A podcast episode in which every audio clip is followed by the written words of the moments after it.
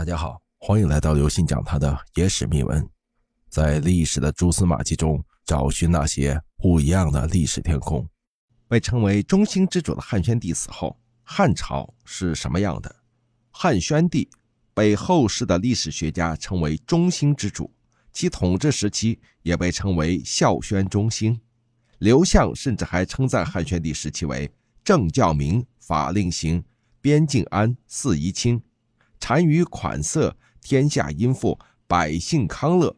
其治过于太宗之时，太宗指的是汉文帝，但这只是当时社会状况的一个方面。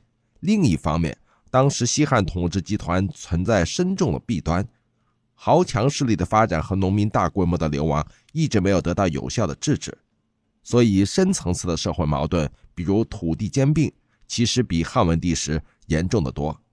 在胶东、渤海等地，农民起义此起彼伏。根据史书的记载，起义的农民是进攻地方政府，放出牢底的囚犯，把商人和官僚、小诸侯的财物据为己有，攻官寺、篡囚徒、搜朝市、劫列侯。就连汉宣帝自己也不得不承认，当时人民生活大多贫苦，盗贼泛滥，治安混乱，民多贫，盗贼不止。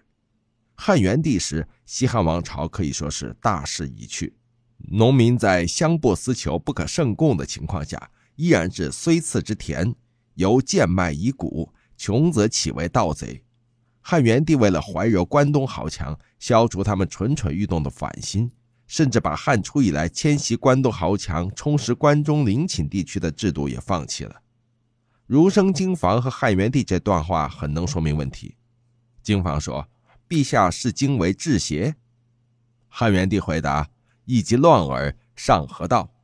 汉成帝时，西汉王朝走上了崩溃的道路。史书记载，汉成帝实行暴政，大兴徭役，重赋敛。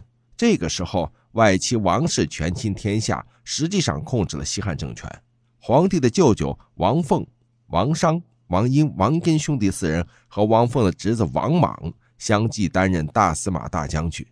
王室封侯者多达九人，朝廷中的重要官吏和很多地方的刺史、郡守也都出于王室的门下。外戚贪贿掠夺最为惊人。洪尧和王立在南郡占垦草田几百顷，连平民开辟的熟田也在占夺之列。王立把这些土地高价卖给国家，得一亿钱。外戚在汉元帝时势力还不是很大，资财过千万的人还很少。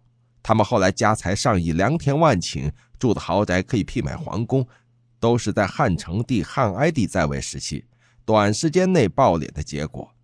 其他官僚也大多以权谋私，大占良田。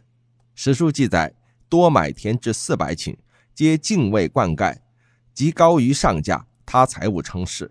以上文字记载，就是当时的丞相张宇的财产情况。汉哀帝宠臣董贤得四田二千余顷。董贤死后，家财被赤卖，所得的钱财竟达四十三亿之巨。商人的势力也开始抬头。成都的罗袍、临淄的信伟、洛阳的张长书、京城长安和附近诸县的王君房、樊少翁、王孙大卿，都是资财巨万的大商人。罗袍除了垄断巴蜀盐井之力以外，往来长安、巴蜀之间，以大量资财贿赂外戚王根。宠臣淳于长，官商勾结，横行乡里。史书记载是依其权力，奢待郡国，人莫敢欺。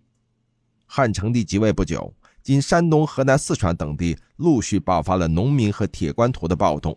建始四年，由东郡持平、后吴弼领导的暴动。持平在今山东持平。阳朔三年（公元前二十二年），由颍川铁官图。申屠胜等领导的暴动，颍川在今河南禹州。嘉弘三年（公元前十八年），有广汉郑公等的暴动；永始三年，有魏氏、樊并等和山阳铁官图苏令等的暴动。苏令领导的暴动经历十九郡国，诛杀长吏，夺取库兵，声势最大。汉哀帝时，西汉王朝的危机更加深重。施丹建议限田、限奴婢。